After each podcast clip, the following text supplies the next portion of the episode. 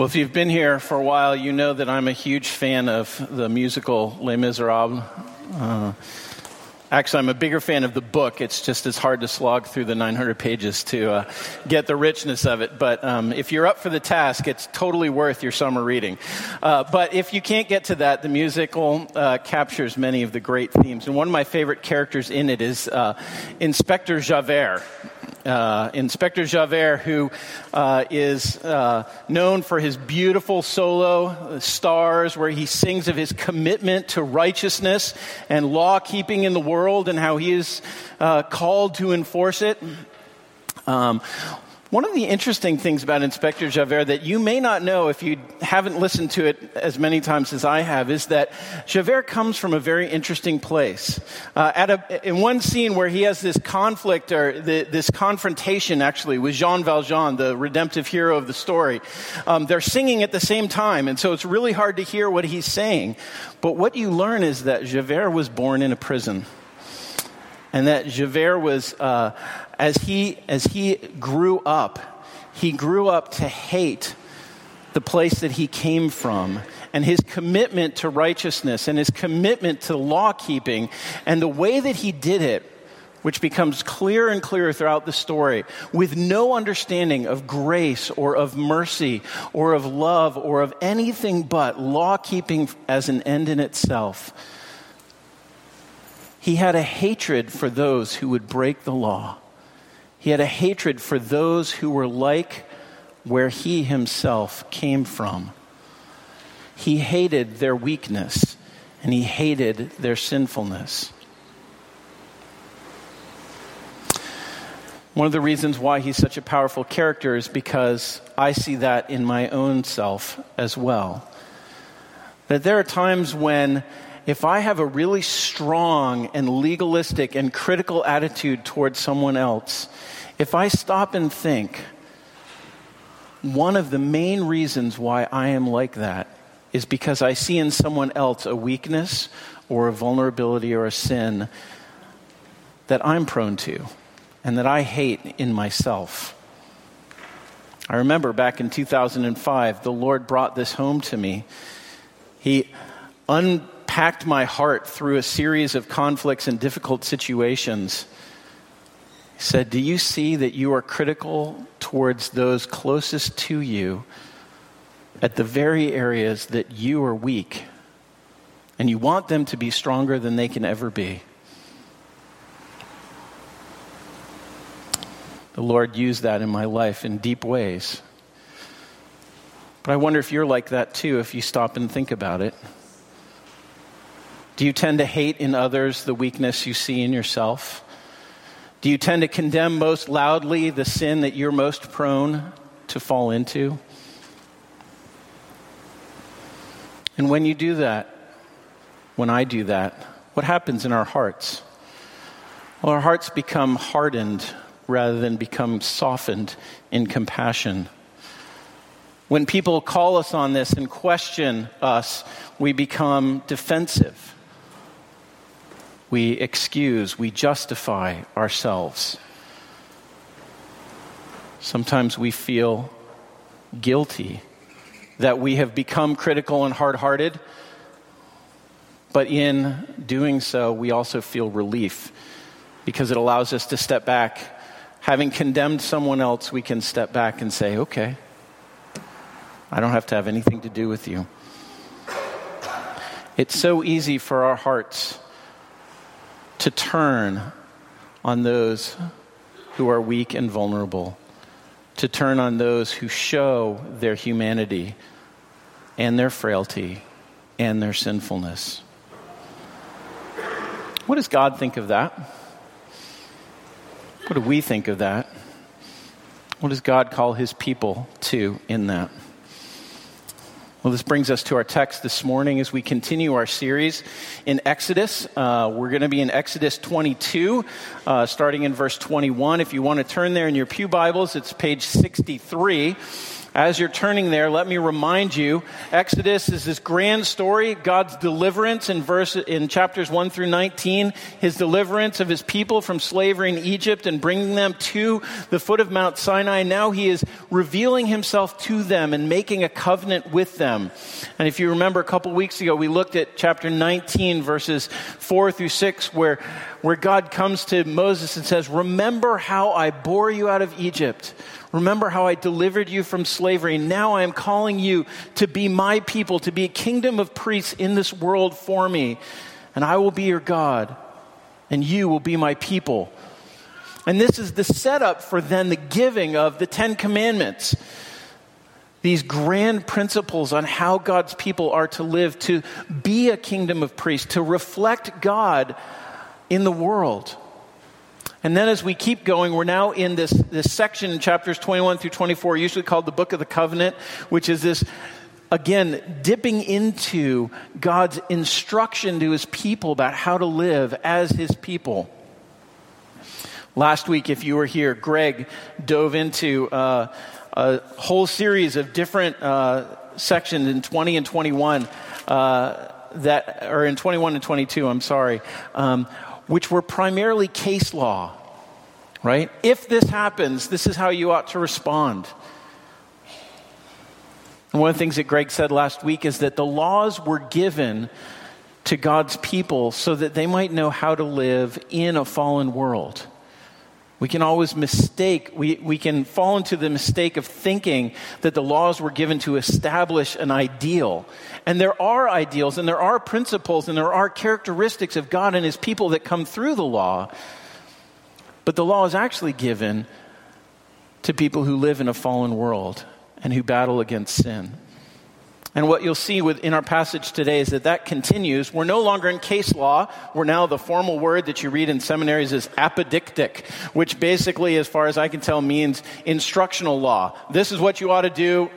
Period. Um, it's and that uh, as you as you walk through it, uh, as we walk through it, you will see. And I just want you to, to give a tick now. As we read the passage in just a second, I want you to think if there were no sin in the world, would we need these laws? So I just want to put that in your mind so that as we're thinking about it, so that you'll understand that this is God's instruction to us, living in a fallen world, giving us some direction on how to do this. And what we will see in this passage is an answer to the question how does God want us to respond to the vulnerable and the weak among us? So let's read the passage together starting in chapter 22, verse 21. Let's read together. This is God's word. You shall not wrong a sojourner or oppress him, for you were sojourners in the land of Egypt. You shall not mistreat any widow or fatherless child. If you do mistreat them, and they cry out to me, I will surely hear their cry, and my wrath will burn, and I will kill you with the sword, and your wives shall become widows, and your children fatherless. If you lend any mo- if you lend to any of my people with you who is poor, you shall not be like the money lender to him, and you shall not exact interest from him. If ever you take your neighbor's cloak in pledge, you shall return it to him before the sun goes down, for that is his only covering, and it is his cloak for his body. In what else shall he sleep?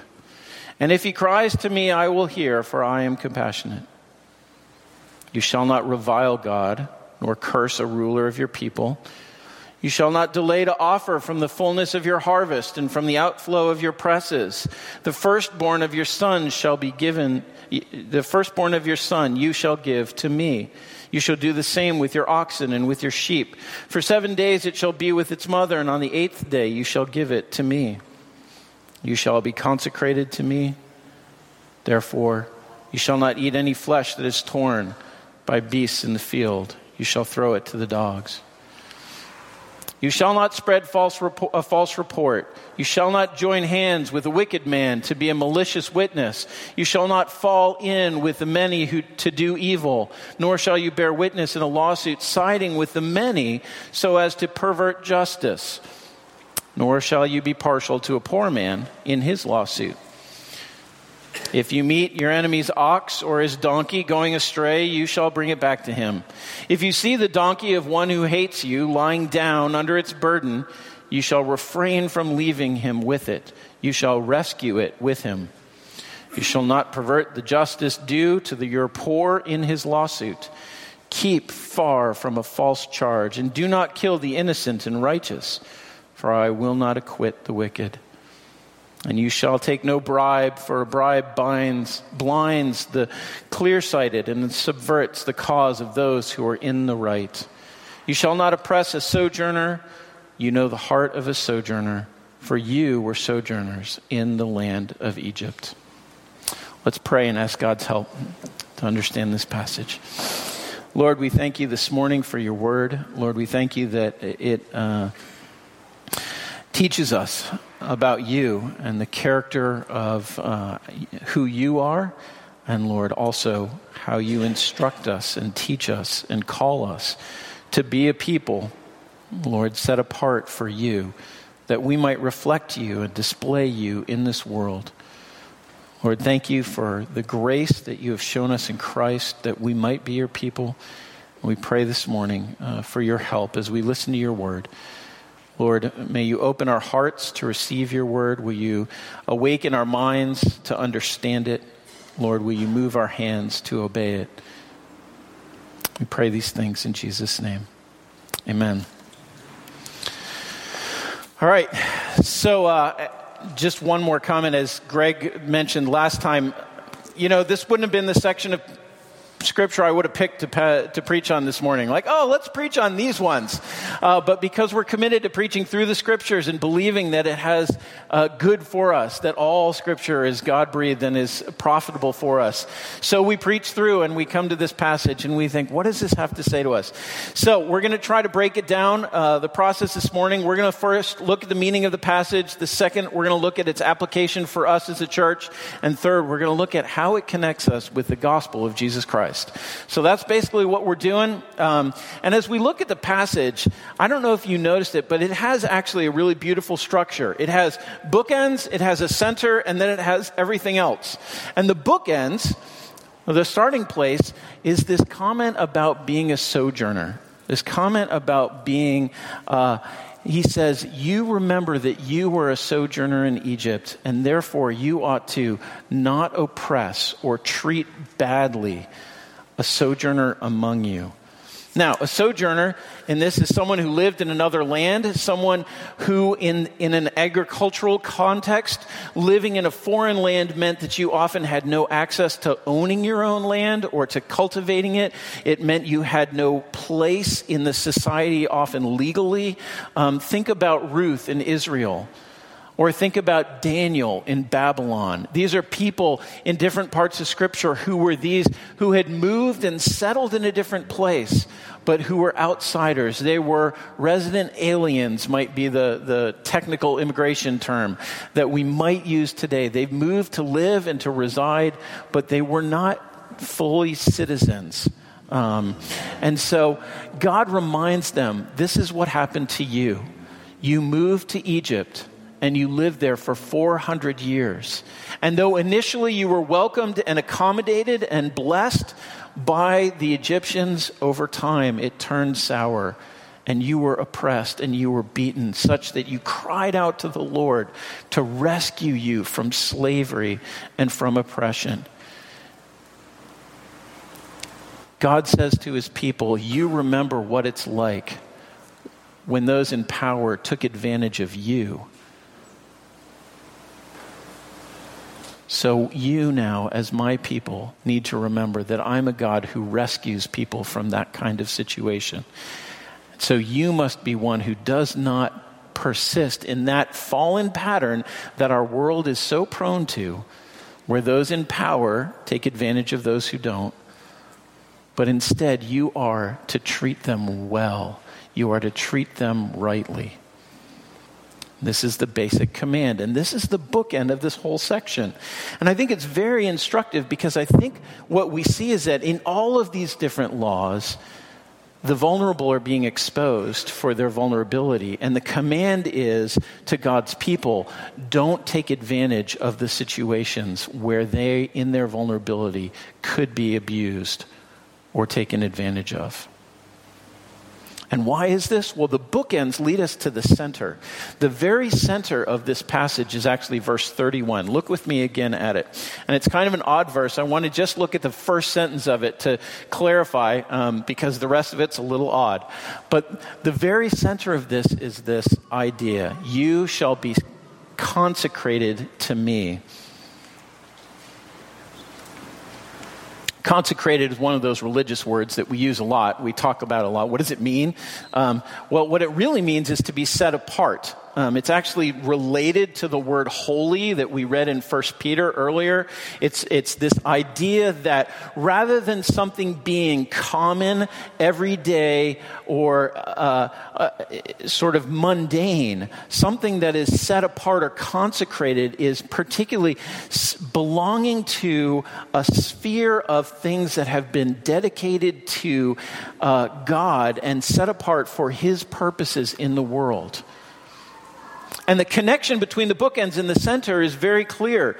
God says to his people, I have rescued you from slavery and from oppression and made you my people so that I'm going to set you apart from all the other nations of the world so that you may be the place where I will display what kind of God I am in the world. And so you are to be distinct and different from the people around you by following my laws and by displaying my character particularly in this context, by how you treat the vulnerable.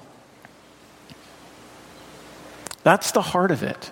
Now, in the surrounding verses, right around verse 31, you have a couple of things. He says, in this heart, in this, the core of this consecration is that you've got to put me first in your identity and in your lifestyle. And so that means you put me first by honoring the authorities that I set over you. First of all, myself, don't revile God, and also the governments that are put over you. Don't revile, or the leaders that are put over you. Don't revile those because I have put them in place. And then he goes on and he talks about, if you look in verses 29 through 30, this, this uh, nod towards the, the idea of the first fruits, the first fruits of our life, the best things, the most important things, the richest parts go to God. We give them, we dedicate our firstborn children, we dedicate our first oxen and our first sheep and the first fruit of our harvest. And all of these things as an expression of our consecration God, we are your people. This is what he's instructing the nation of Israel to do. In fact, he even gives a nod towards the Passover, it seems, the eighth day. Seven days, you, the, the baby shall stay with its mother. But then on the eighth day, remember, circumcision was meant to be done on the eighth day as a sign of setting a human male child apart for God and to be a part of God's covenant community. And there's a nod even to that idea in the, in the setting apart of the animals on the eighth day rather than on the first. Briefly, I need to say something about the rest of 31, don't I? Okay, what's the world about the dogs? So, you know, I'll be honest with you, commentators have some really interesting ideas about this. I think the clearest and easiest uh, understanding of this is that um, when God calls his people to be set apart, there's a whole sacrificial system that he puts in place. And in that sacrificial system, the meaning of life and death and the significance of blood in that life and death picture is so important that he instructs them in other places to not eat meat that still has the blood. You're supposed to drain the blood from something before you eat it. Now, if you come across a piece, uh, an animal that's been killed in the wilderness by dogs, that has not been properly treated, that is set apart, you have not followed the way that God has honored the significance of life and death in the sacrificial system and pointing ahead to the life and death of Jesus and the shedding of his blood for us. And therefore, though it might be really tempting to pick up a piece of roadkill and take it home and put it on the barbecue. God says, no, don't do that. Because that's not, that's, not, that's not respecting life and death the way my people are supposed to. That's my best guess. it's a you know 65% uh, read on it so you can argue with me later if you want to but um, so the bookends are You've been sojourners, God's re- rescued you. The center is you've been set apart to be my people. And this then flows into all of the other commands, the ethics. And in this section in particular, what God is saying is the way you are to be set apart and distinct is by the way you treat people who are weak and vulnerable. Widows and fatherless particularly in a patriarchal society, particularly in an agricultural society where a strong back would have been an important thing. Widows and children are particularly vulnerable. This is not actually uncommon, this is true throughout human history. And God comes and He says to His people, You must not treat them badly. You may not mistreat them. Why? Because I will hear their cries, because I am a God who is a compassionate God. And in fact, I will bring vengeance on you if you treat these, the least of them, these, the vulnerable, poorly. I will bring that back upon your head. It's fascinating in the law. It doesn't say the, the law is going to kick in and bring punishment. God just says, if you do this, I will come and bring punishment upon you. Um, it's a powerful statement. Um, it says, God is reminding them, I have a special care. So you ought to as well. What did that mean in that culture? Well, it might have meant providing food. It might have meant uh, giving them a, a, place to stay. It might have meant uh, giving them a, a, place to work uh, for a child growing up. It might have meant all sorts of things uh, to care for them. Uh, what it did mean is don't take advantage of them. Don't take advantage of their desperation uh, to make them your servants or your slaves. Don't take advantage of their desperation leading to sexual immorality. Don't take advantage of them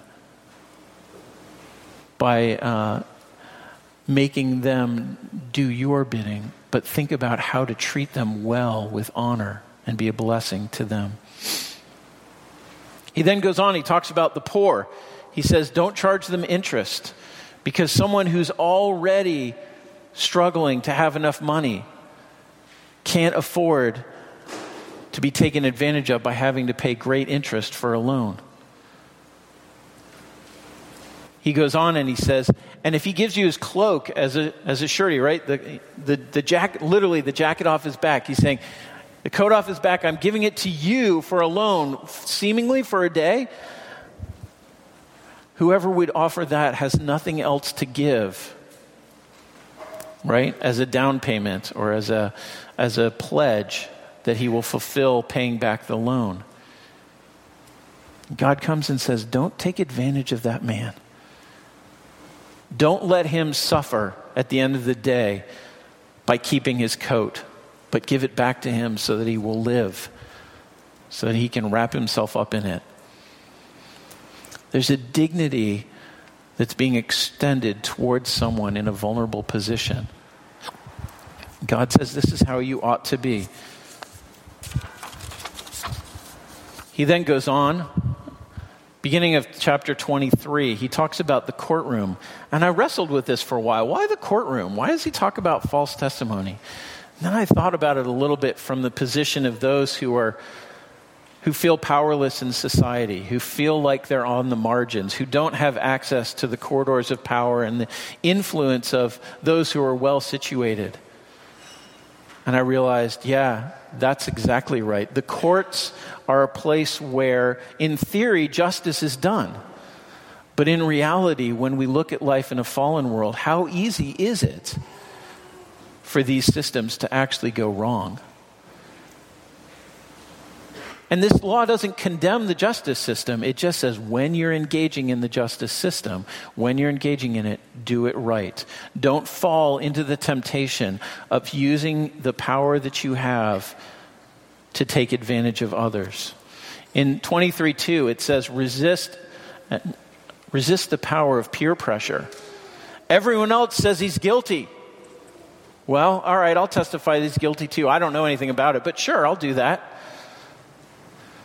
Maybe you remember the case, I just came up recently, the case of uh, the five uh, or six youths in uh, Central Park who were convicted for attacking uh, a woman jogger. Um, Twelve years later, they were exonerated.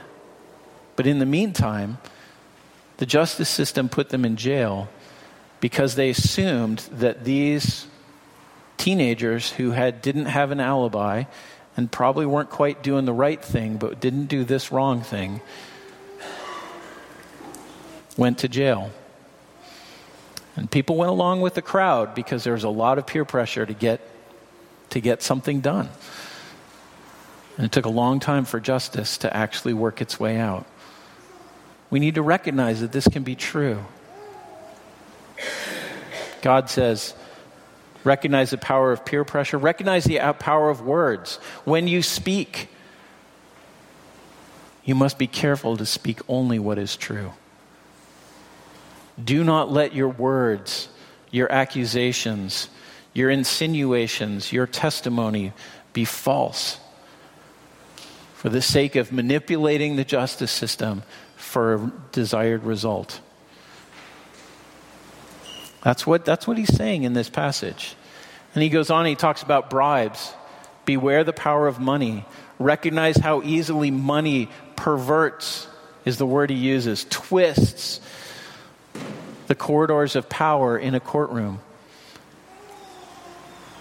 God says, My people are to stand for truth and for righteousness. And they need to be wise to recognize how these power power dynamics can be used in a courtroom unrighteously, and they need to resist it. You need to say, Do not do this. Finally, in verses 4 and 5 of chapter 23, you see God saying, And you are to do good to your enemy. And recognize, Greg mentioned this last week, that this is, this is there, are, there are places in the law where it just says don't do things. But here, it's actually a requirement it is to say, when you see your enemy's ox, don't just walk by and say, oh, look, there's Bob's car broken down by the side of the road. Oops. Well, Bob ruined my lawn last year, so I don't care. I'm just going to keep going. He says, no, when you see the ox, you have to return it. And when you see his donkey crushed under its load, you go and you help him so that the donkey can stand and so that the load can be borne. God says, if you're going to be set apart, you're going to love even those who hate you. When they are in a vulnerable or a needy position. This is what it means to be God's people, he says. To be set apart, to be my priests in this world, is to not take advantage of those who are vulnerable, to not harden your heart against them, nor to simply stand by and say, It's a fallen world. I know it's really hard. Uh, good luck with that. But to actually engage properly and powerfully and meaningfully in blessing and helping, fighting against injustice showing care and compassion, and doing what is right, even when it's costly. Israel would have been a wonderful place to live if these things had actually been true, wouldn't it have? People would have come to the nation because it was a place where they know this is where they would have been treated well. So, this is what God has called his people to, to be set apart. This is the meaning of the passage as we've seen it in its original context of Israel, the nation state that God is creating and leading to establish in the promised land. This leads us to our second point and our second question, which is okay, so how do we understand and how to apply this today? And we're going to keep saying this so that it, it, hopefully it will just soak in, right? the major thing we need, want to say is you cannot draw simple straight lines from the Old Testament law to our context today, but we need to think carefully about what God has done. In the Old Testament, Israel was a nation state, and these were laws governing how that how that nation state was to inhabit a physical place in a physical government and a physical society. Now, what we see in the sweep of history is that, that with the coming of Christ, God's people moves from this identity of being a nation state to being a transnational, international, multi ethnic body that does not have a government and does not have a land per se, but lives in all lands so that people from every tribe and tongue will come and worship Jesus so that the kingdom of God will extend to the ends of the earth. And because of this, we need to not draw a straight line from the Old Testament laws to, for instance, our governmental laws today. Um, it does not mean that it doesn't say anything to that. It may say lots of things. It may give us principles and characteristics that are going to be good for our government and for our country. It may reflect ways in which, as much as the kingdom of God will come on this earth as it is in heaven, it will be a blessing to our world. But as we think particularly about this issue of how do we think about God's care, God's people caring for the vulnerable and the weak? Let's look at a couple of thoughts about how we, we want to think about that in principle and in practice here at Trinity. First of all, Galatians 6:10 says this. So then as we have opportunity, let us do good to everyone, and especially to those who are of the household of faith. And John 13:35 says, By this all people will know that you are my disciples if you have love for one another. One of the really interesting things is as you get technically into the definition of sojourner, and the, the uh, part of what you see is that the sojourner has actually become a part of the, the people of Israel. When they've come and dwelt in the land, they've actually said, I will submit to the laws. They might be called proselytes, those who have converted to Judaism. It seems that that's the primary meaning of that word. Uh, as it's used throughout the Old Testament. And this points us ahead to what we see in the New Testament, which is that our first application of this principle needs to be in the church. God's people must love the vulnerable and the weak among us in our church, first and foremost. And I'm thankful for this church because I see it. Because I see you loving one another and caring for one another. I see you reaching out I see you sacrificially giving of your time and of your money and of your resources to love one another in many ways. I see us living out the principle that's in our that we would be a church that loves the least of these among us. We must still ask ourselves is there more for us to do? Do we really embody this as fully as we might? Is there more for us to grow? How are we doing at caring for the widows among us? How are we doing coming alongside the single mothers? How many of us are coming out of jail and putting our lives back together? About some of our elderly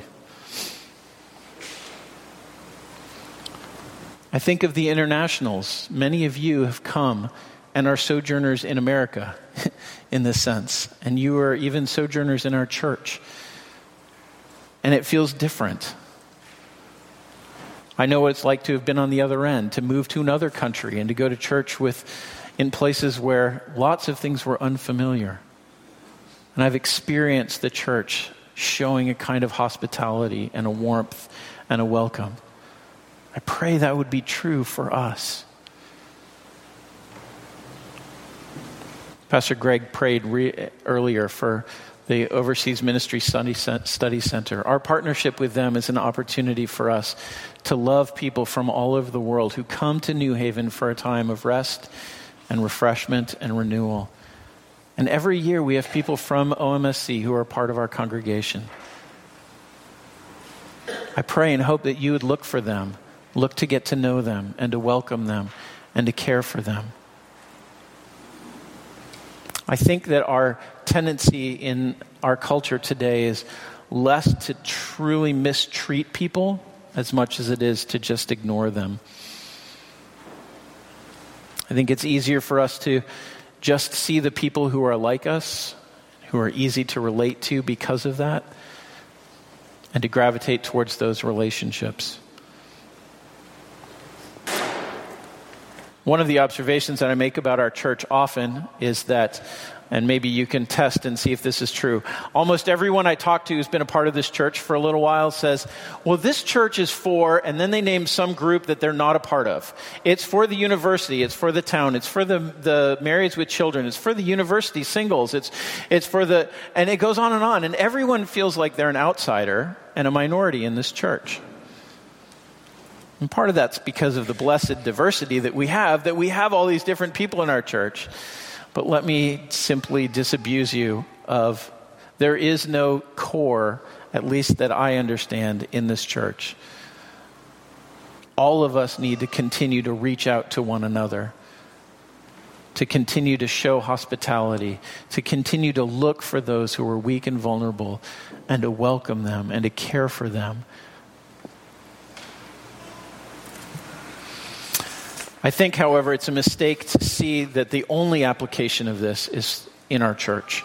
Because I do believe that there's a very clear call for us to not only do this within our church, and first, first and foremost in our church, as Galatians 6 says, but also to do good to the world. To be the neighbor, to love our neighbor, not just in the church, but in the world. That this is what God has called his people to do. So, how do we do that? How do we in our culture today think about the vulnerable and the weak? I'm just going to run through, rattle off a list of opportunities that you might think about. You could get involved in caring for the unborn and unwanted babies by connecting with the Hope Line Pregnancy Resource Center in Connecticut. You could get involved, as some of our in our congregation have, in foster care and adoption to care for children without families that are able to take care of them. You can get involved in ministries that are working to stop the sex trafficking uh, that's happening in the world. Love 146 is a great organization, and it's based here. If you don't know more about it, it's a great organization working to be involved in rescuing those who have been enslaved into this terrible, terrible abuse of the weak. If you don't know it, New Haven is a refugee resettlement city, one of the designated ones. There's a ministry here called IRIS that helps, called inter, uh, Oh, shoot, I forgot it. Uh, International Refugee Resettlement. Oh, okay. Um, Greg can tell you what it is afterwards. So, uh, but it's, but they do great work, and we've had people in our congregation who've been a part of what they do in helping resettle people from some of the hardest places who are seeking asylum, who are refugees from situations of political or social oppression.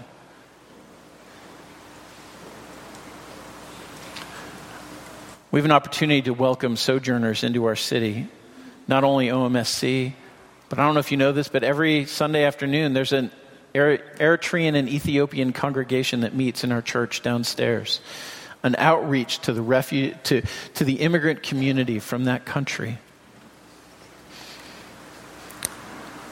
If you ever go up on Prospect Street at 10 o'clock on a weekday morning, you will find that if you don't speak Mandarin, you may have a hard time having conversations with people up there. Because there's a huge community of overseas Chinese who are here studying. and their grandparents are here taking care of their kids. And we have a partnership with Calvary Baptist Church here in New Haven, a Chinese church, reaching out to Chinese speaking uh, sojourners in our city. Friends, there are other ways for us to care for the those in our city who are in need, the, the children. The mentoring program that's run through Bridges of Hope is a great opportunity. And I'm proud of our church for the number of people who've gotten involved. But there's still a need. As you're thinking about your investment for next fall, think about being a mentor and investing in the lives of some of these kids. Think about being involved in the Christian Tabernacle Summer Camp program this summer. Greg mentioned it earlier. There's a mo- uh, mention in the program about it. You have an opportunity to volunteer and to be a part of that outreach to the Newhallville community through in partnership with Christian Tabernacle Church.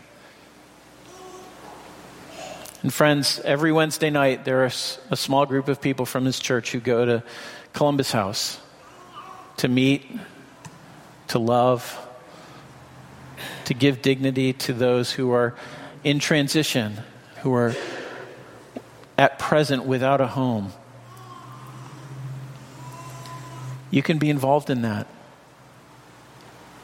There are great opportunities for you to take steps to show God's care for the vulnerable in our city. May it start here in our household but may it expand and overflow into our city so that people might know what kind of God we serve. Now, look, none of us can do all of this. Most of us could only do one of these, but that's okay. If each of us said, What will you be involved in? How will you show God's heart? How will you not allow the fullness and the busyness of your own life that's centered around you to blind you to the opportunities and to the call that God has put on your life. To be God's priest in this world. To be holy as God is holy, set apart by his compassion and his love for the vulnerable. Friends, this is how we ought to think about it in our church and in our culture today. But then, how do we connect this with the gospel? Well, we know this clearly. There's a consistent pattern that God's laws are instructions to us to live a particular way because of what God has done for us. And, friends, what this passage reminds us is that spiritually, fundamentally, we know that we too were sojourners that is, we were alienated from the kingdom of God and outsiders because of our own sin. Because of our sin and rebellion and rejection against God, we were aliens and strangers to God and to his kingdom. And God, in his mercy and his grace, sent Jesus Christ. And he came and identified with us as an outsider so that he might bring us in. He came and showed compassion to us, not merely judgment and condemnation. He came to rescue us from the alienation that we experience because of our sin, so that we might be his people in the world. That he might set us apart then to be those who, in our holiness, would not be self righteous and condemning of others, but would show compassion and mercy. Romans 5 6 says this For while we were still weak, there it is, in our weakness, in our sin. At the right time, Christ died for the ungodly. And friends, that's every one of us. And so if we find ourselves becoming disgusted or condemning of the weak and the vulnerable, perhaps we need to go back and remember our own sin and the way that God treated us. How he sent Jesus to rescue us, how he showed mercy to us so that we might be a people who would show mercy to this world in Jesus' name. Let's pray. Lord, thank you for this word for the exhortation it is. Lord, we pray that you might help us to hear it and, Lord, to respond in obedience to it. Holy Spirit, I pray you would be even now pricking our consciences and helping us see, Lord, ways in which we have not been full of care for the vulnerable and weak among us in our church and in our community. Lord, would you also lead us? Lord, help us to see where the places are that we can take steps of obedience to serve you and to love others in your name. Lord, we pray this in Jesus' name. Amen. All right, come on in, kiddos. You